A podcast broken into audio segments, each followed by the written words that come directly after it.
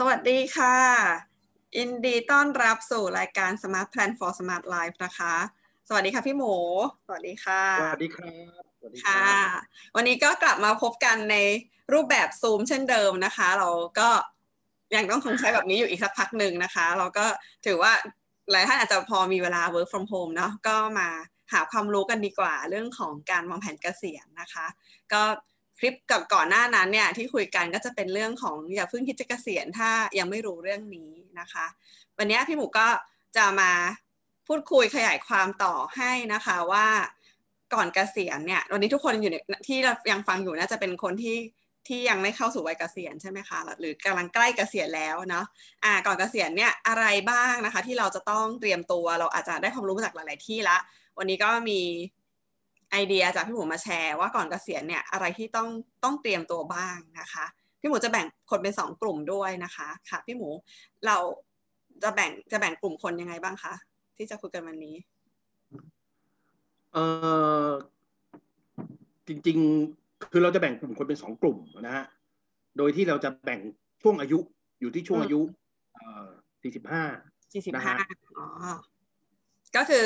การการเตรียมตัวของของการวางแผนเกษียณของคนที่อายุไม่เท่ากันเนี่ยมันก็จะไม่เหมือนกัน เนื่องจากโอกาสในเรื่องของระยะเวลา ในการเตรียมตัวการลงทุนอะไรต่างๆเดี๋ยวพี่หมูจะพูดให้ฟังว่ามันต่างกันยังไง ก็จะแบ่งเป็นสองกลุ่มนะคะ ก็คือพี่หมูพี่หมูเป็นเจ้าของเพจ Retirement Like Swan นะคะครับอะแล้วในวันนี้หัวข้อวันนี้มันก็คือ Retirement Like Swan ใช่ไหมใช่ครับใช่ครับสวอนมาสวอนมันมันมันมันยังไงคะบรรยายให้หน่อยจะได้แบบ มีแรงจูงใจที่จะอดทนเก็บเงินลงทุนเพื่อจะเกษียณเป็นสวอนเนี่ยมันเป็นยังไงคะพี่หมู คือสวอนเนี่ยมันมีสองความหมายฮะมีสองความหมายนะเอ่อความหมายแรกมันก็เป็นคำแปลของมันก็คือสวอนมันแปลว่าหงส์หงส์สีขาวนะฮะอืมอืหมงส์สีขาว ซึ่งผมว่ามันเป็นเอ่อเป็นสัตว์หรือเป็นสิ่งมีชีวิตที่ที่สวยงามสง่างาม แล้วก็มีมีชีวิตที่สงบนะฮะเพ ราะฉะนั้นเนี่ยผมถึงหยิบมันขึ้นมาใช้เป็นเอ่อเป้าหมายในการเกษียณนะฮะอือหือเพค่ะราะฉะนั้นผมก็เราจะบอกว่า จริง ๆ แล้วเนี่ย ถ้าถามว่าอะไรคือเป้าหมายในการเกษียณอืมนะผมเชื่อว่าเออผมไม่รู้ว่าเราได้ลองนั่งคิดไหมฮะว่าอะไรล่ะคือเป้าหมายจริงๆแล้วเนี่ยถ้าพูดถึงเรื่องเกษียณเนี่ย เราเราคิดถึงอะไรเป้าหมายอะไรเป็นเป้าหมายสำคัญในการเกษียณ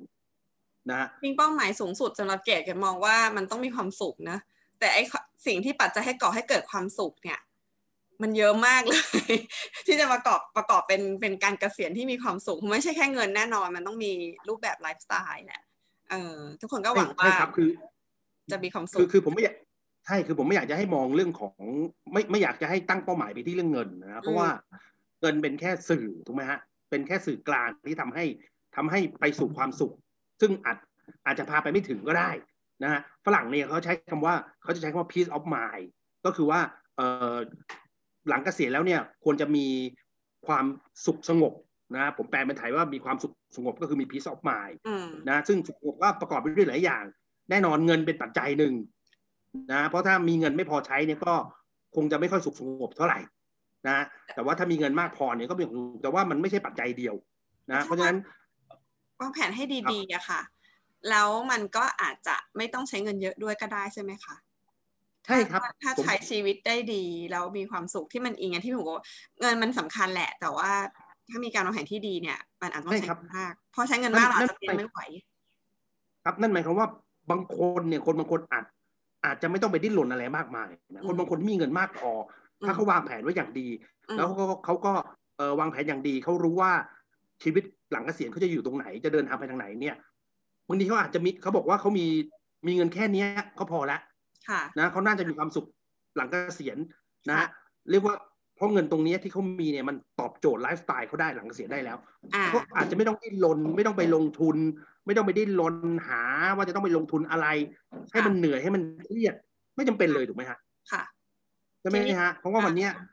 เออผมเห็นคนเนี่ย คนที่มีเงินเนี่ย หรือพอมีเงินเนี่ย ทุกคนก็พยายามวิ่งไปหาว่า จะลงทุนอะไรดีจะไปเล่นหุ้นตัวไหน จะไปซื้อกองทุนรวมตัวไหน จะไปอะไรยังไง แล้ว ไม่ใช่ทุกคนที่ลงทุนแล้วสำเร็จถูกไหมครับ ก็คือใช่ไหมฮะมันต้องมีฝีมือด้วยค่ะ แล้วต้องมีเวลาด้ใช่วยครับมันมันทำพร้อมกันไม่ได้นะคะ ถ้าต้องทำงานหาเงิน เหมือนว่าแอคชั่นสร้างเงินไปด้วยกับการที่ให้เงินไปทำงานเนี่ย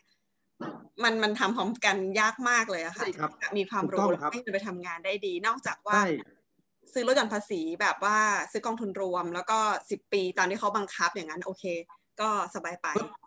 อืมเพราะผมเคยผมผมผมรู้จักหลายคนเลยนะลูกค้าผมเองก็เหมือนกัน มีหลายคนเลยที่แบบโอ้รายได้ปีหนึ่งเจ็ดหลักแปดหลักนะฮะมีทรัพย์สินมีอะไรเยอะแยะไปหมดเลย มีการงานที่ดี แต่ก็ยังดิ้นรนเอาเงินเนี่ยไปลงทุน แล้วสุดท้ายเป็นไงฮะไหนจะต้องปวดหัวกับงานประจำที่ทำหาเงินใช่ใช่แล้วก็ต้องมานั่งเครียดกับเงินที่ไปติดดอย นะฮะไปซื้อกองแล้วติดดอยซื้อผิดกอง ไปเชื่อเอ่อพนักงานแบงค์ไปเชื่อคนรอบตัวที่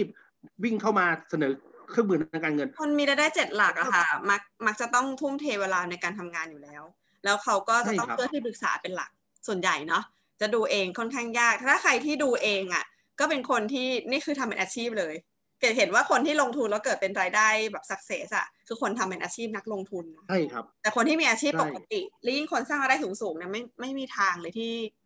ที่จะจัดการเงินได้เพราะไม่มีเวลาคิดหรอก ถึงเขาจะเป็นคนเก่งก็ตามนะ แต่ว่าเขาทำพร้อมกันไม่ได้อืมผมก็พยายามบอกเขาว่า คุณจะไปดิ้นรนลงทุนทำไม เงินทุกวันนี้ที่คุณมีเนี่ยผมว่า คุณใช้ชาติหน้ายังไม่หมดนะฮะอันนี้โอเขาเคก็จะไม่เชื่อผมเขาก็ยังไปดิ้นรนแล้วสุดท้ายแล้วเป็นไงฮะ ติดดอยอืมเงินติดดอยก็มานั่งบ่นให้ผมฟังผมก็ก็ได้แต่ฟังอะนะก็ไม่รู้ทำไง ซึ่ง ก็ผมว่าบางทีคนเราอะนะความยุติธรรมของมนุษย์อยู่ตรงนี้แหละฮะรวยจนก็ทุกข์เหมือนกันได้นะ มีตังค์ก็ทุกข์ได้ใช่ค่ะผมว่ามีโลกมันยุติธรรมตรงเนี้ยค่ะนะเพราะฉะนั้นเพราะฉะนั้นก็สุดเพราะฉะนั้นถึงผมถึงอยากจะจะชี้ประเด็นนี้ให้เห็นว่าอ่าวัตถุประสงค์จริงๆแล้วคือเกษียณเนี่ยนะคือเราต้องคุณต้องถามตัวเองว่าไอ้คำว่าสุขสงบของเราเนี่ยค่ะมันมันหมายว่ายังไงอ่า นะแล้วนั่นคือเป้าหมายที่สำคัญนะที่ต้อเป้างหมายของการการการวางแผนทางด้านการเงินเกษเกษียณเนี่ยเรื่องเรื่องการเงินก็คือ ไม่ไม่ใช่เพื่อให้รวยนะไม่ใช่เพื่อให้เพื่อให้มีมีเงินห้าสิบล้านหกสิบล้านสามสิบล้านไม่ไม่ใช่นะฮะแต่เป้าหมายคือตรงนี้ต่างหากเพราะฉะนั้นสวอนในที่เนี้ยนะฮะมันก็หมายความว่าหงส์นะฮะก็คือหงส์สีขาวที่เอ่อมีความสุขสงบแบกว่ายอยู่ท่ามกลางทะเลสาบท่ามกลางขุนเขาใช้ชีวิตอย่าง สงบเรียบง่ายโอนะเคนั่นคือความหมายแรกความความหมายที่สองเนี่ยความหมายที่สองมันเป็นมันเป็นคำศัพท์ที่ฝรั่งเขาชอบพูดกันนะสวอนมันสะกดว่า S S W A N ใช่ไหมฮะอืมอืมนะ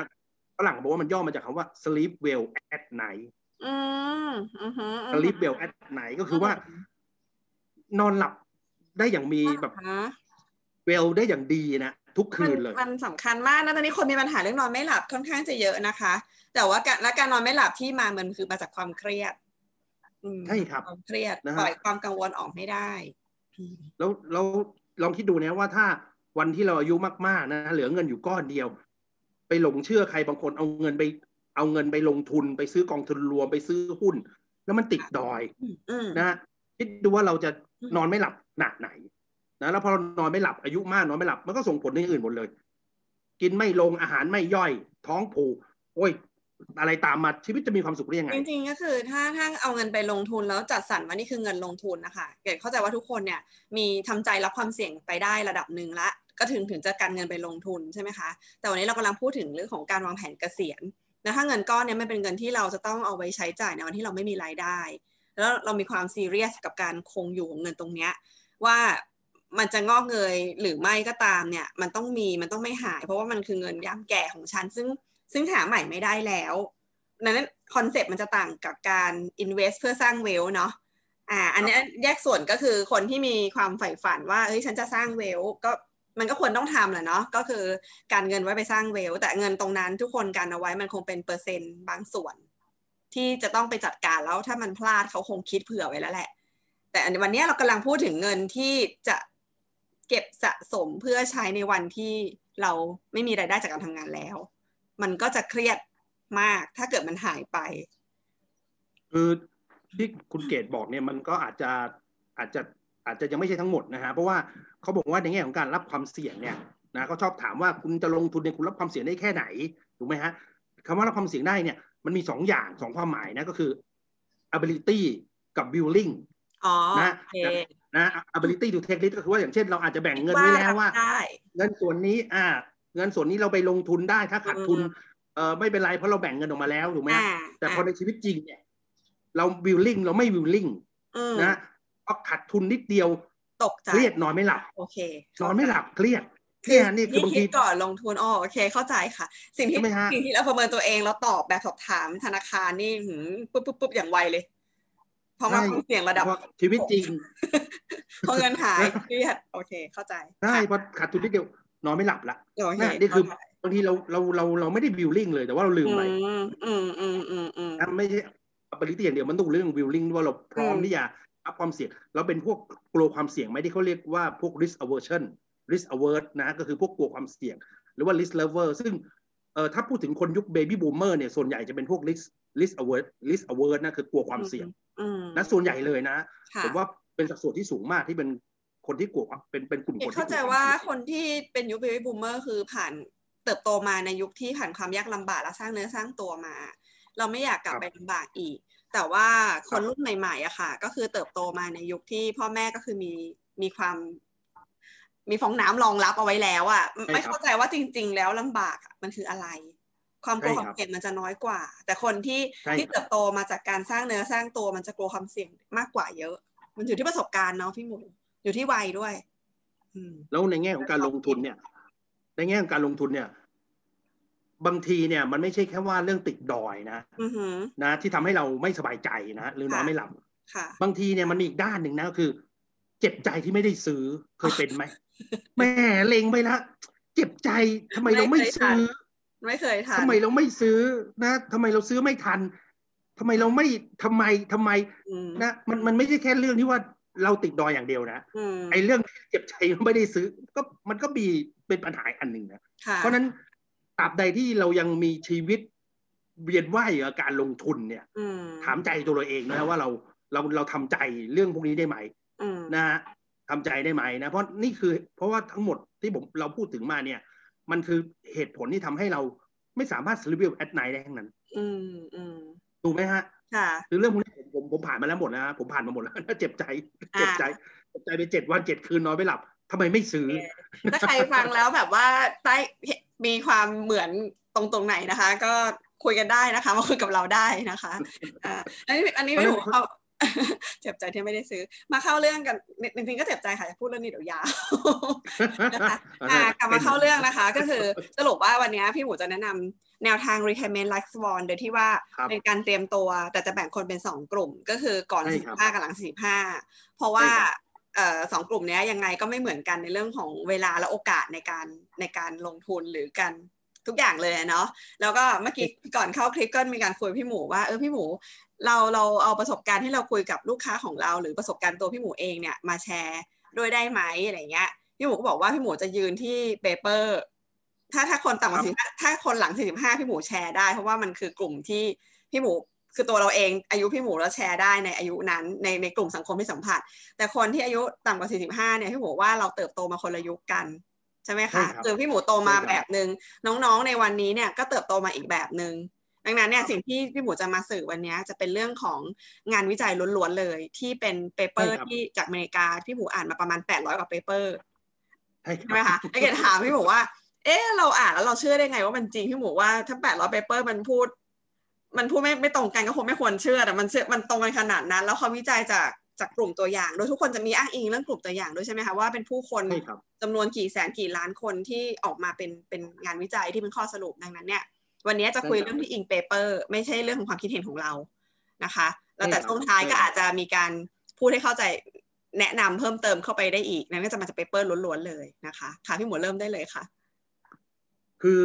กลุ่มคนที่อายุก่อน 45 เนี่ยนะฮะที่ที่ผมแบ่งตรงนี้เนี่ยเพราะว่ามันเป็นเรื่องของ ความสามารถในการรับความความสามารถในการรับความเสี่ยงในเรื่องของระยะเวลาอืมนะฮะระยะเวลานะครับ เพราะว่าคนอายุก่อน 45เนี่ยถ้าถ้าเขาเกษียณอายุ 60 เนี่ยก็จะมีเวลาในการในการลงทุนเนี่ยนะฮะนานมากกว่า 15 ปีอืมค่ะนะซึ่งซึ่งในแง่ในแง่ของการลงทุนเนี่ยก็ถือว่ามันนานพอที่ค่ะจะที่จะใช้เวลามาช่วยในการกระจายความเสี่ยงนะค่ะที่เขาชอบเรียกว่า time diversification เนี่ยอะนะฮะนานพอนะ เพราะฉะนั้น ค่ะคนคนที่อายุน้อยกว่า 45 เนี่ย ก็ควรจะควรจะใช้เรื่องของการลงทุนนะใช้เรื่องการลงทุนเข้ามาเข้ามาเป็นเครื่องมือในการในการวางแผนเกษียณอ่าค่ะนะมันก็ต้องเป็นอย่างนั้นนะเพียงแต่ว่าคำถามคือว่าจะต้องจะต้องทํำยังไง จะต้องจะต้องทํำยังไงอะไรขนาดไหนขนาดไหนเนี่ยเออผมแน่นอนครับเออการลงทุนในบ้านเราเนี่ยมันก็ไม่เล่นหุ้นรายตัวก็ซื้อกองทุนรวม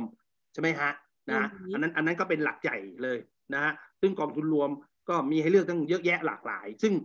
เรื่องแบบนี้ทุกผมเชื่อว่าทุกวันนี้ คนรุ่นใหม่เนี่ยนะฮะ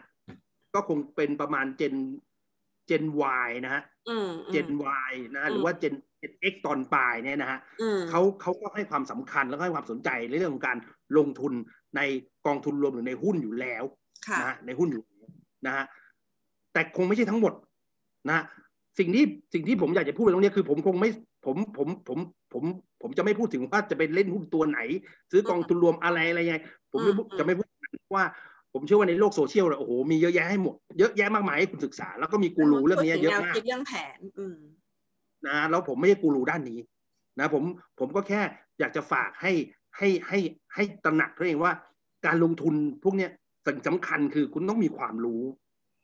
สำคัญมากต้องมีความรู้นะแล้วความรู้เนี่ยมันก็เกิดจากสองอย่างนะฮะความรู้เนี่ยของคนเราเนี่ยมันเกิดจากเกิดจากการที่ศึกษาเรียน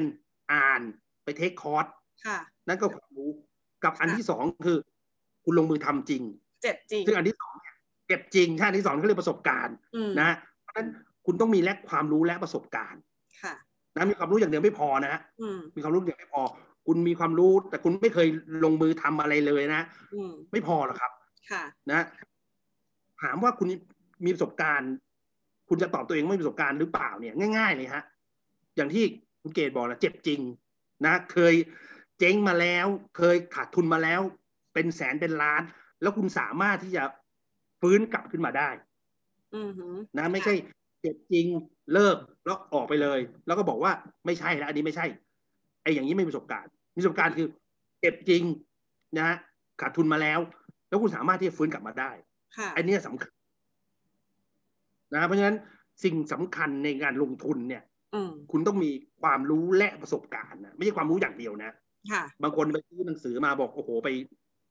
อยากลงทุนกองทุนรวม เดินเข้าร้านหนังสือ ซื้อทุกเล่มที่มี อ่านไปสามเดือน อ่านหมดทุกเล่ม แต่ไม่เคยลงมือเลย อันนั้นแค่มีความรู้แต่ประสบการณ์การลงทุนมีความจำเป็น เพราะว่าเราจะต้องใช้ต่อไปถึงการบริหารเงินหลังเกษียณถูกไหมคะ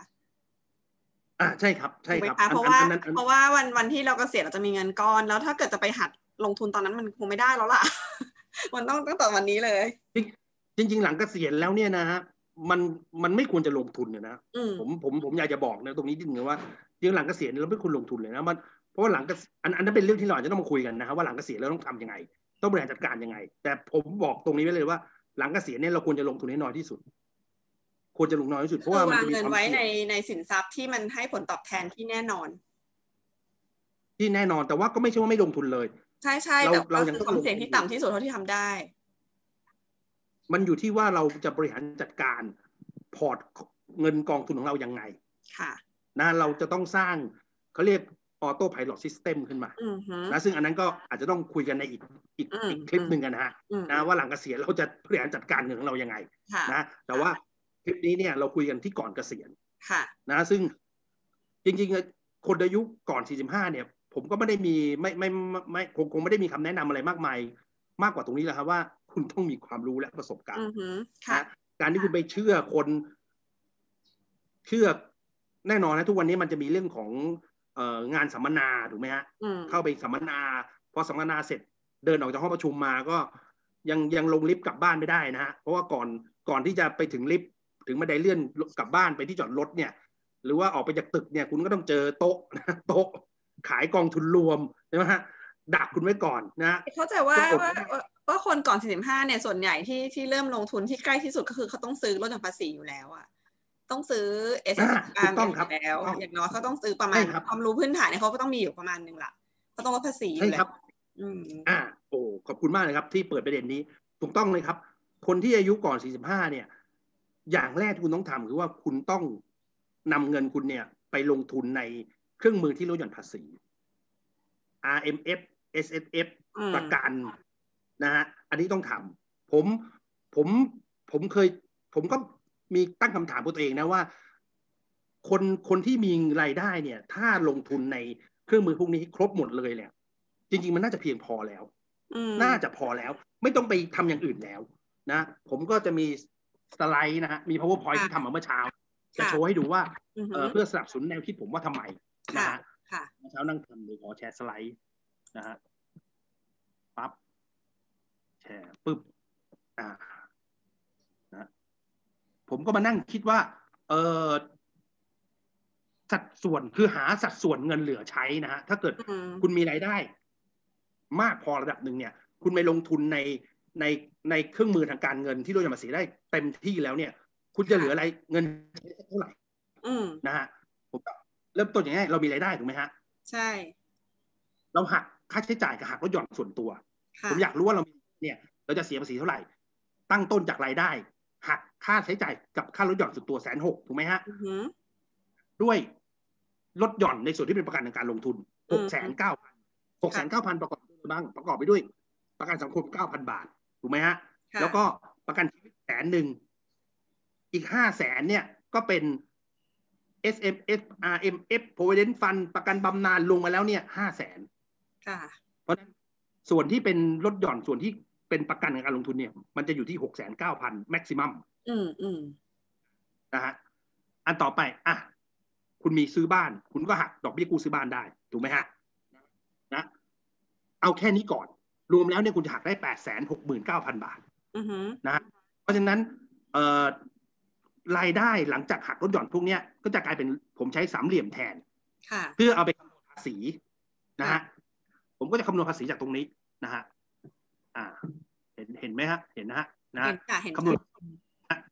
โดยที่ตั้งสมมติฐานว่า ไอ้ตัวเนี้ยไอ้สามเหลี่ยมตัวเนี้ย มันมีค่าอยู่ระหว่างหนึ่งล้านถึงสองล้านบาท อือฮึค่ะ เพราะว่าอะไรฮะ เพราะว่านั่นแปลว่าถ้ามีค่าหนึ่งล้านสองล้านบาทแสดงว่าคุณจะมีรายได้อยู่ที่ล้านแปดหกเก้าถึงสองล้านแปดหกเก้าถูกไหมฮะค่ะจากตรงนี้ใช่ไหมฮะจากสมการตรงนี้ถูกไหมฮะใช่ไหมฮะนะฮะนะฮะก็ย้ายข้างมาเอาลบแปดหกเก้าย้ายมาข้างนี้ก็เป็นสามเหลี่ยมบวกด้วยแปดหกเก้าก็เป็นเท่านี้รายได้จะอยู่ระหว่างเท่านี้ถูกไหมฮะอืมนะฮะนะฮะ แล้วไงต่อฮะคราวนี้มาคำนวณภาษีครับอือฮึภาษีก็ส่วนที่เกินล้านเนี่ย ก็จะจะเสียภาษียี่ห้าเปอร์เซ็นถูกไหมฮะใช่ไหมฮะรายได้เกินล้านนี่จะเสียยี่ห้าเปอร์เซ็นส่วนล้านแรกจะเสียหนึ่งหนึ่งห้าถูกไหมครับนะฮะคำนวณเสร็จปั๊บนะฮะเราก็จะได้สมการภาษีจะมีค่าเท่ากับยี่ห้าเปอร์เซ็นต์สามเหลี่ยมลบแสนสามหมื่นห้าผมก็จะมาหาแล้วว่า เราจะมีเงินเหลือใช้เท่าไหร่ค่ะก็ตั้งต้นด้วยรายได้ถูกไหมฮะ เรามีรายได้หักด้วย หกแสนเก้าพันเพราะว่าเราเอาเงินหกแสนเก้าพันเนี่ยไปลงทุนนะฮะค่ะไปลงทุน แล้วหักด้วยภาษี มันก็จะเป็นเงินที่เราเหลือใช้ถูกไหมครับอืมนะฮะก็เอาทั้งหมดมายำรวมกันนะฮะเอามายำแท็กมีค่าเท่ากับยี่ห้าเปอร์เซ็นของสามเหลี่ยมลบแสนสามหมื่นห้าตามนี้เห็นไหมฮะถูกไหมฮะอือฮึนะฮะ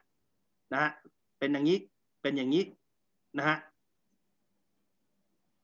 กลายเป็นสมการขึ้นมาอันหนึ่งอืมก็คือเงินจะเหลือใช้ เท่ากับเจ็ดสิบห้าเปอร์เซ็นของรายได้ ลบด้วยสองห้าหกเจ็ดห้าศูนย์อืมเพราะฉะนั้น เปอร์เซ็นต์เหลือใช้จะมีค่าเท่ากับเท่านี้อือฮึนี่คือเปอร์เซ็นต์ที่เราเหลือใช้นะค่ะฮะแล้วไงต่อครับ อะ นี่คือเปอร์เซ็นต์เหลือใช้ถูกไหมฮะอะเปอร์เซ็นต์เหลือใช้มีค่าเท่านี้ ออกมากลายเป็นสมการตัวนี้เจ็ดสิบห้าเปอร์เซ็นลบด้วยเท่านี้ กลับไปก่อนหน้านี้เนี่ย เรารู้ว่ารายได้ รายได้เนี่ย ตามเงื่อนไข อันนี้มันจะมีอยู่ เราจะมีรายได้ อยู่ระหว่างล้านแปดกับสองล้านแปดค่ะนะฮะ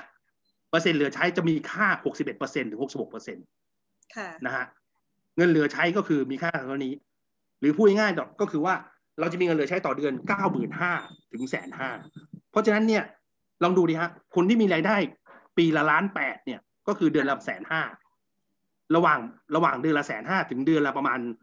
สองแสนกว่าสิบสองสองยี่สี่ค่ะนะฮะสองแสนห้าคนที่มีรายได้ ระหว่างเดือนละแสนห้าถึงเดือนละสองแสนห้าเนี่ย ถ้าเขานำเงินไปไปไปซื้อ RMF LTF อะไรให้มันเต็มสิทธิ์เลยหกเก้าพันเขาจะมีเงินเหลือใช้แค่เดือนละเก้าหมื่นห้าถึงแสนห้าเองนะฮะอืมซึ่งคนที่มีรายได้เดือนละแสนห้าระหว่างแสนห้ากับสองแสนห้าเนี่ย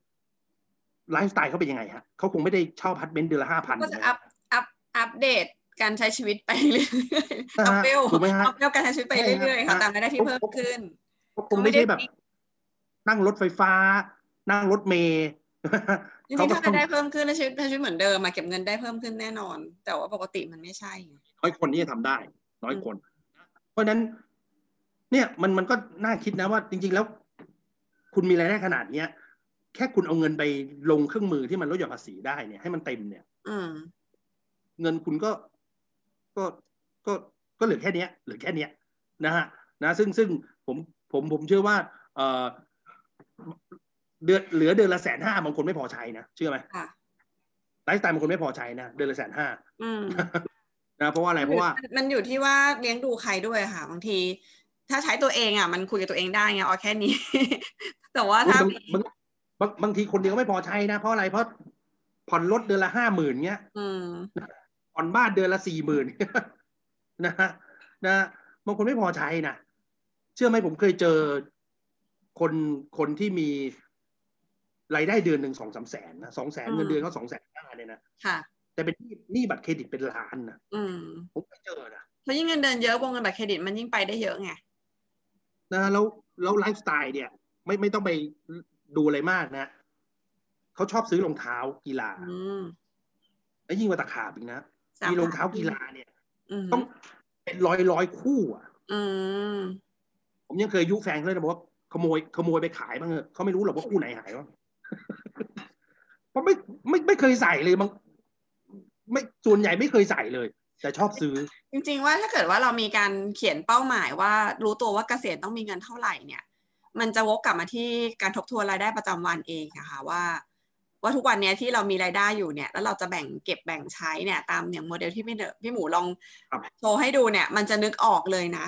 แต่ว่าครับคิดว่าเริ่มต้นคือคือมันจะมีคนอยู่จำนวนหนึ่งอะค่ะ ที่เขาคิดว่าครับเขาจะสามารถหาหาเงินได้อีกแล้วเดี๋ยวค่อยเริ่มเก็บ คือเดี๋ยวก่อนอะครับยังไม่ต้องเก็บตอนนี้เดี๋ยวค่อยเริ่มเก็บ แล้วก็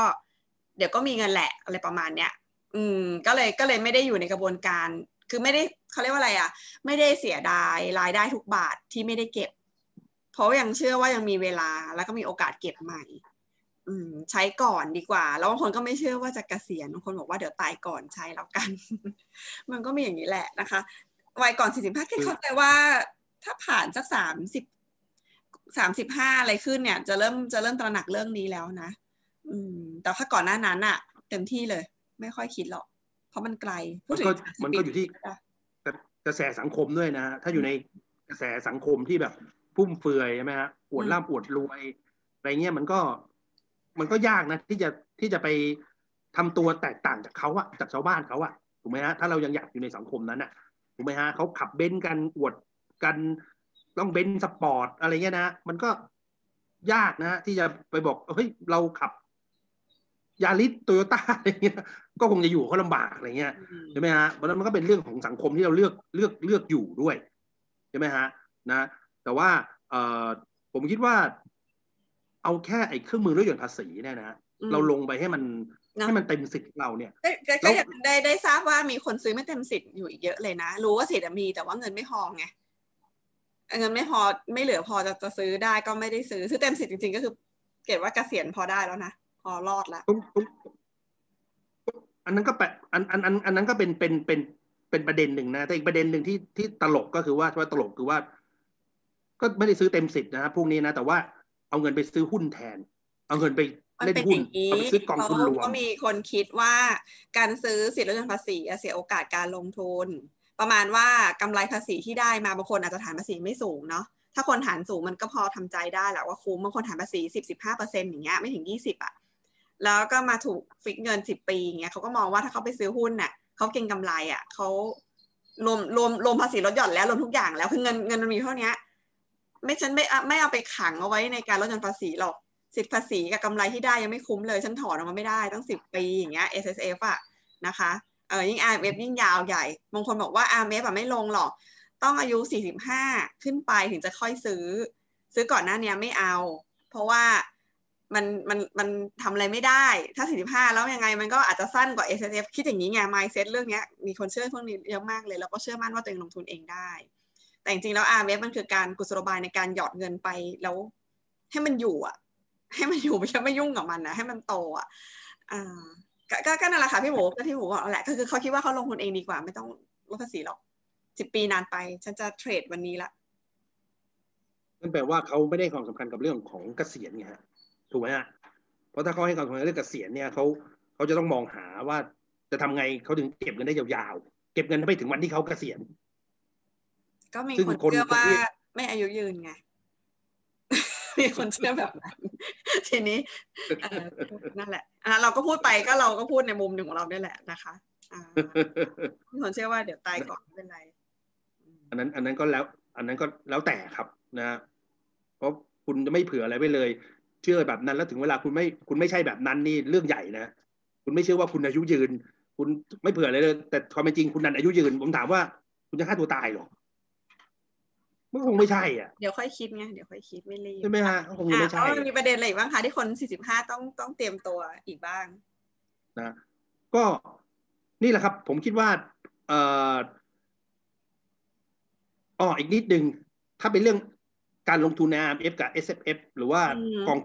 กองทุนลดหย่อนภาษีพวกนี้แน่นอนฮะด้วยอายุที่ยังไม่เยอะยังไม่มากเนี่ย คุณก็สามารถที่จะเลือกกองทุนที่มันเป็นมีความเสี่ยงสูงนะฮะ เลือกกองทุนที่เป็นหุ้น กองทุนที่มีความเสี่ยงสูงเนี่ยได้เลยนะฮะนะซึ่งแต่จริงๆแล้วเนี่ยถ้าพูดถึงในแง่ของแนวคิดนะฮะเขาก็บอกว่าเราควรจะลงทุนในสินทรัพย์ที่มันเสี่ยง หรือไม่เสี่ยงในสัดส่วนเท่าไหร่เนี่ยนะฮะเขาก็บอกให้เอาร้อยลบอายุใช่ไหมฮะร้อยลบอายุได้เหลือเหลือแค่ไหนก็ ตรงนั้นก็คือคุณจะลงทุนในส่วนที่มันเสี่ยงได้ เท่ากับร้อยลบอายุอายุสี่สิบ เอาหนึ่งร้อยลบสี่สิบก็คือหกสิบ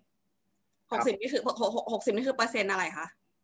หกสิบคือเปอร์เซ็นต์ที่คุณลงทุนในในส่วนที่มันเสี่ยงเสี่ยงสูงได้ เสี่ยงสูงได้ครับอ๋อเออแปลกเคยได้ยินหนึ่งร้อยลบอายุ เพราะว่าเขาเบสว่าคนที่รุ่นรุ่นอายุสามสิบสี่สิบตอนนี้น่ามีโอกาสอยู่ถึงหนึ่งร้อยถูกไหมเกี่ยวปะมันมันมันก็ไม่ไม่ไม่น่าจะใช่นะ เพราะว่าบางตำราเขาก็บอกว่าร้อยี่สิบลบอายุนะ บางตำราที่เขาที่เขาอาจจะชอบเสี่ยงนิดนึงเนี่ยเขาก็จะเชียร์ให้ร้อยี่สิบลบอายุนะนั่นก็แปลว่าเราสามารถที่ลงทุนในส่วนที่มันเสี่ยงได้มากกว่าก็ง่ายดีนะคำว่าเสี่ยงคือหุ้นถูกปะหุ้นใช่ครับหุ้นเอ่อทองคำน้ำมัน เอ่อออยสังหาอะไรเงี้ยนะฮะอะไรที่มันเสี่ยงเนี่ยนะจัดลงไปเลยนะฮะขึ้นขึ้นลงลงหัวใจจะวายเนี่ยไปเลย อ่านะแต่ว่าแต่ว่า เพราะฉะนั้นเนี่ยเอ่อใครที่อยู่บริษัทที่มีโปรเดนฟันในกองทุนรองชีพเนี่ยถือว่าโชคดี แล้วก็เมื่อกี้มีคนถามไงว่า ผมอายุสามสิบผมควรจะเลือกกองทุนไหนดีอะไรเงี้ยควรควรจะเลือกเลือกเลือกเลือกกองไหนดีอะไรเงี้ยนะเพราะก็จะมีกองให้เลือกเนี่ยก็เลือกกองเสี่ยงสูงไปเลยนะเพราะว่าคุณจะมีเวลาตั้งเยอะไม่ต้องไปกังวลใช่แล้วเราไม่ได้ถอนอยู่แล้วไงมันต้องห้าห้าเนี่ยเอาออกไม่ได้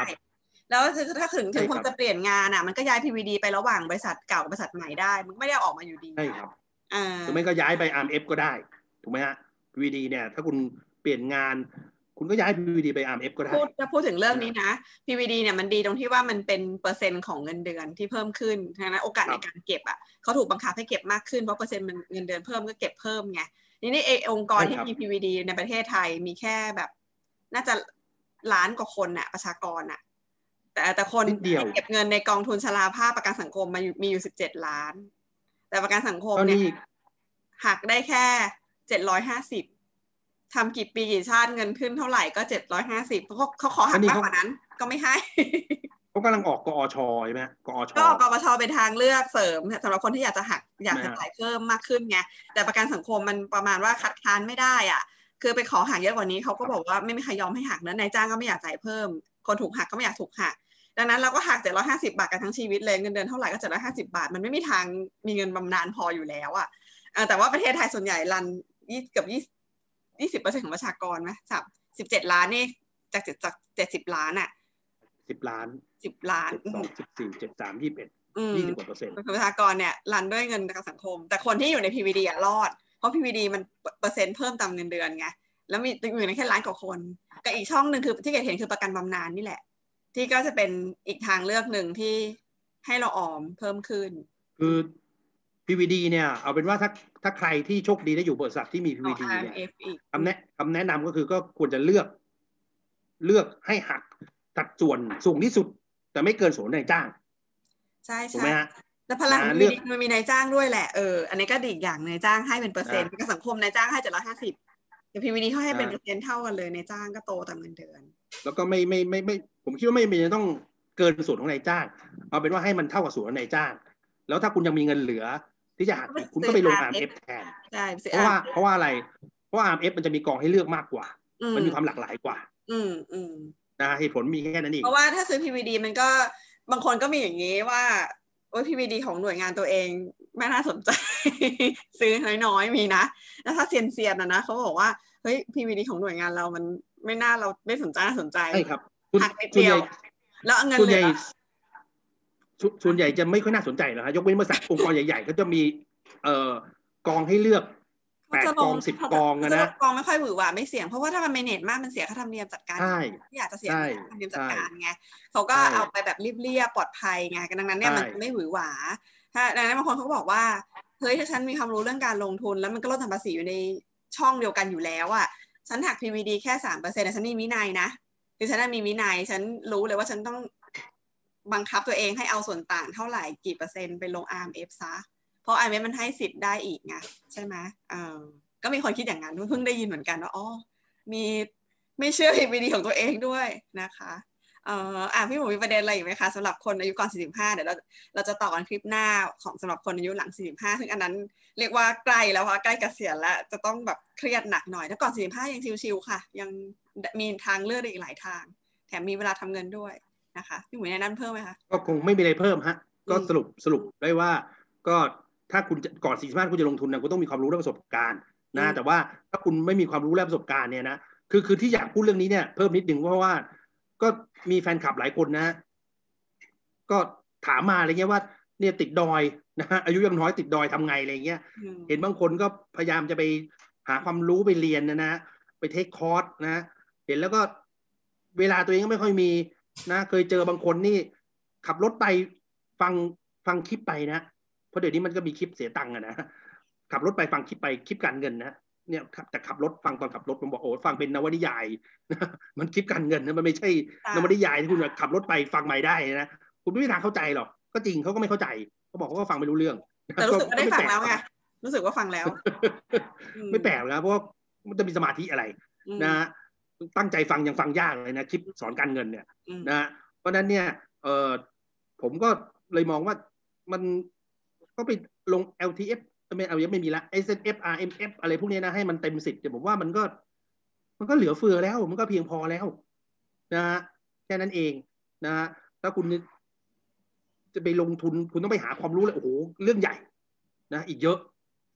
นะฮะเพราะฉะนั้นก็ฝากไว้ตรงนี้จริง แล้วก็สำคัญคือว่าไอ้ไปเชื่อใคร เชื่อคนนู้นคนนี้เชื่อ เจ้าหน้าที่แบงค์เชื่อคนขายประกันเชื่อ โอ้ยคือผมบอกได้เลยว่า เห็นมาเยอะแล้วนะฮะเห็นมาเยอะแล้วนะได้พาออกทะเลทั้งนั้นคือว่าให้เราอะควรจะศึกษาหาความรู้ด้วยตัวเองโดยการลงมือทำโดยการลงมือใช่ครับทำทำเข้าใจแล้วให้ความสำคัญกับการทำเข้าใจเรื่องนี้อย่างอย่างจริงจังนะคะ เพราะว่าอ่าถ้าถ้าถ้าเท่าที่ฟังก็หมายความว่า คนทำงานมาสักระยะหนึ่งอะมันจะรวบรวมเงินได้อะเนาะแล้วมันจะมาสูญเสียเงินอะ ตอนช่วงเนี้ย เพราะว่าเงินกำลังเริ่มเยอะด้วยอะเริ่มเก็บเงินได้อะ แล้วถ้าสมมติมันพลาดในก่อน 45 ค่ะไอการจะหาเงินก้อนใหม่อะอีกประมาณ 10 กว่าปีก่อนจะใกล้เกษียณแล้วนี่คือเลดโซนแล้วอะน่ากลัวแล้วใช่ไหมคะ ดังนั้นเนี่ยอยากส่วนหนึ่งก็อยากจะเชียร์ให้กล้าลงทุนที่เสี่ยงมากขึ้น เพราะว่าจะได้ เพราะมันมีเวลาจะได้ทำเงินให้ให้โตทัน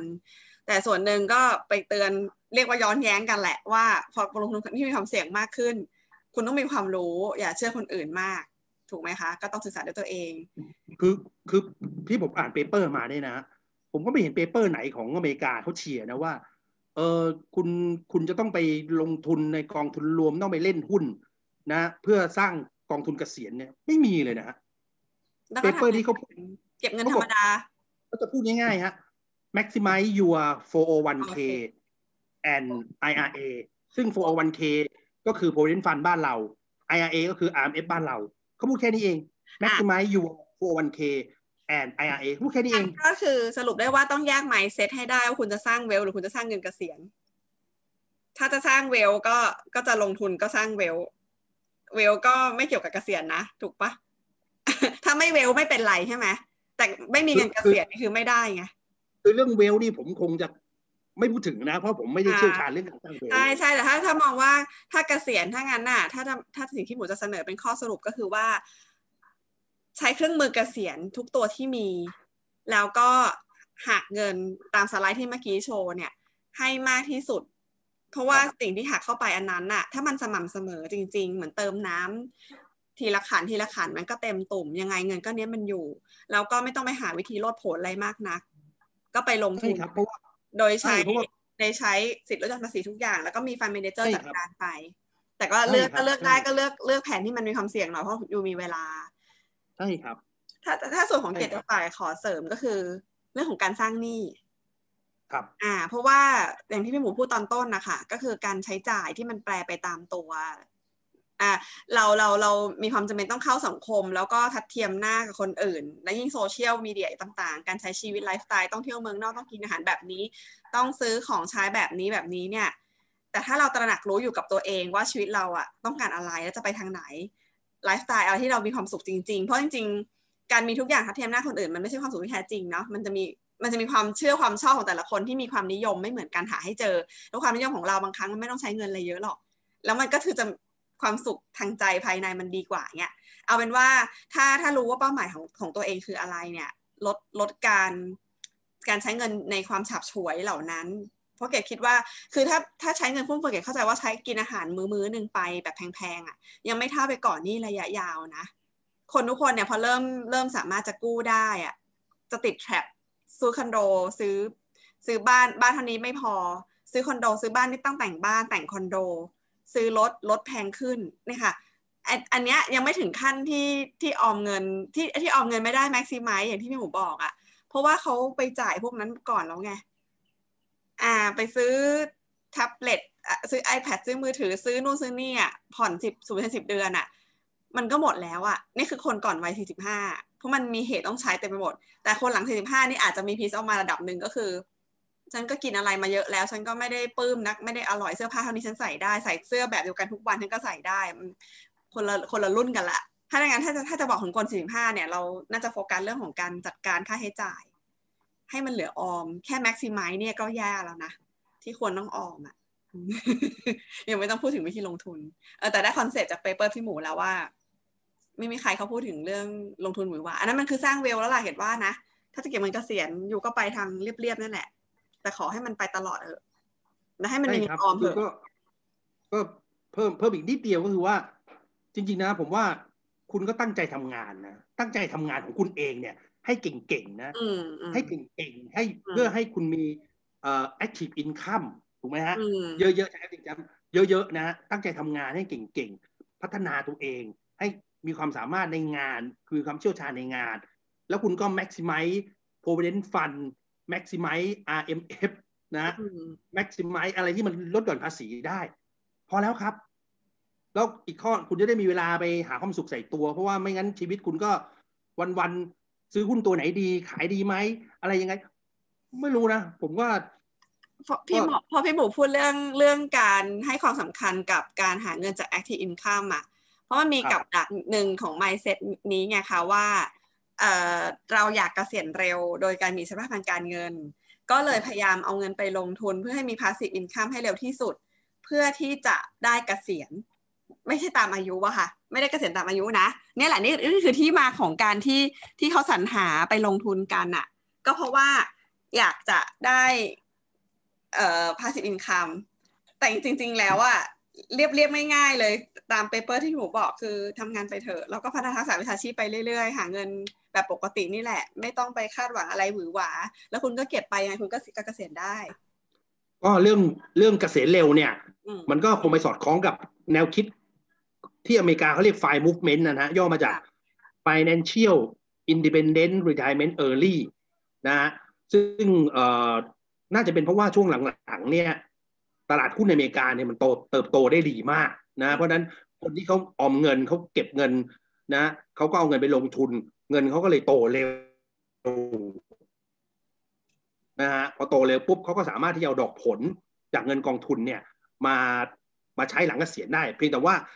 เกษียณเร็วของอเมริกาเขาไม่ได้แปลว่าเขาหยุดทำงานนะเกษียณเร็วของเขาแปลว่าเขาเลือกงานที่ชอบได้ คือ หยุดทำงานประจำที่ไม่ชอบ แล้วก็อืมเลือกงานที่เขาชอบทำได้อืมอืมแล้วก็มันต่างกันก็คือว่าก่อนที่คุณจะไปถึงจุดนั้นได้เนี่ยเขาคุณต้องเก็บเงินอย่างน้อยห้าสิบเปอร์เซ็นต์นะอืมห้าสิบถึงเต็มนะซึ่งผมว่าบ้านเราไม่น่าจะมีใครทำได้นะที่เก็บเงินได้ขนาดนะฮะซึ่งซึ่งผมว่าถ้าถ้าถ้าถ้าถ้าจะเกษียณเร็วแล้วจะแล้วเกษียณเร็วแบบอเมริกาได้ ผมว่าจะดีมากนะเพราะว่าทำให้คุณจะต้องเป็นคนที่แบบ ประหยัดอดออมมาก ๆเลยนะจะต้องมีไลฟ์สไตล์ที่แบบไม่ฟุ่มเฟือยเลยอะไรเงี้ยอืมอืมนะฮะนั่นแหละฮะสั้นๆมีแค่นั้นค่ะเขาพูดถูกมากก็คือเราเราก็คือสรุปว่าเท้าความว่าคนก่อน45เนี่ยที่ควรจะต้องทำก็คือจัดสรรเงินออมเพื่อกองทุนเกษียณในเครื่องมือเกษียณลดหย่อนภาษีให้มากที่สุด เรียกว่าใช่ครับเรียกว่าตามที่โชว์ไว้คือประมาณเท่าไหร่ของตัวเองดูเป็นสัดส่วนของรายได้ แล้วก็ใช่ครับแล้วก็รันแบบนั้นไปอย่างสม่ำเสมอต่อเนื่องไปเนี่ย ยังไงซะเนี่ยเงินเกษียณมันพออยู่แล้ว อ่า ไม่ต้องใช่ครับหวาอะไรมาก แล้วก็สำหรับหลายๆคนที่มีความคิดอยากเกษียณเร็วเข้าไปสู่การลงทุนเนาะอยากจะร่ำรวยก็ให้แยกให้ออกละกัน ว่าจะไปสร้างเวลหรือจะเก็บเงินเกษียณมันน่าจะไม่เหมือนกัน